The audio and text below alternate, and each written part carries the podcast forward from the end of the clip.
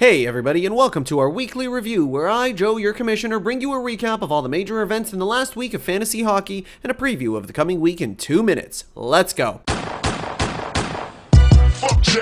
What's up? Ooh-wee, what a week that was. With last week's strange schedule due to American Thanksgiving, managers had to make some tough decisions to stay alive in this contest. For some managers, those tough decisions helped them dodge a bullet, while others weren't so fortunate and ended up sleeping with the fishes.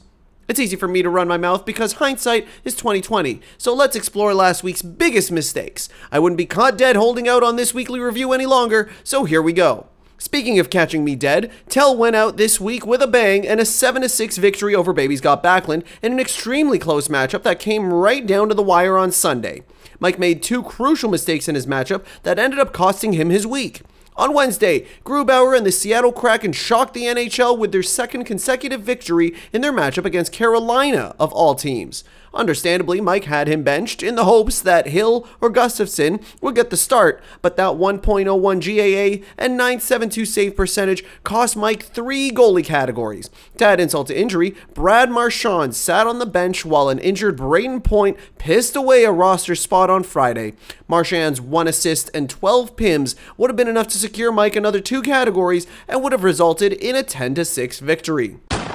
Speaking of pissing away roster spots, Bluger, I Hardly Knew Her, ran with eight more games played last week against Quintessential, all to end up with a seven seven tie. Brendan made all the right moves on the busy days and maximized on his fifty-four games played with an overflowing I R.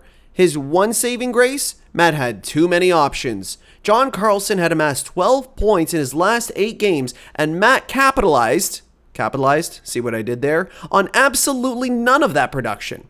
On Wednesday, Carlson amassed one power play goal and one assist on Matt's bench, while waiver wire pickups took up valuable roster space. Matt didn't learn his lesson there and benched Carlson again on Friday when he got the primary helper on a shorthanded goal by Tom Wilson.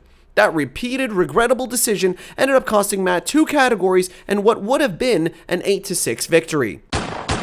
Speaking of regrettable decisions, our last matchup this week was the battle for first place. Don Poppy My Cherry was lagging behind all week and slowly crawled his way to his seven to six loss to Dustin's Mufflins because of one crucial mistake.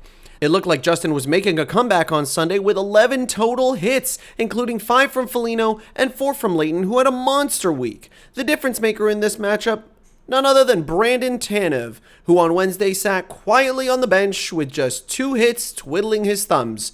Had Tanev started, this matchup would have ended at a six six tie, but at the end of the day, Justin keeps his seat at the top of the standings by a lone point.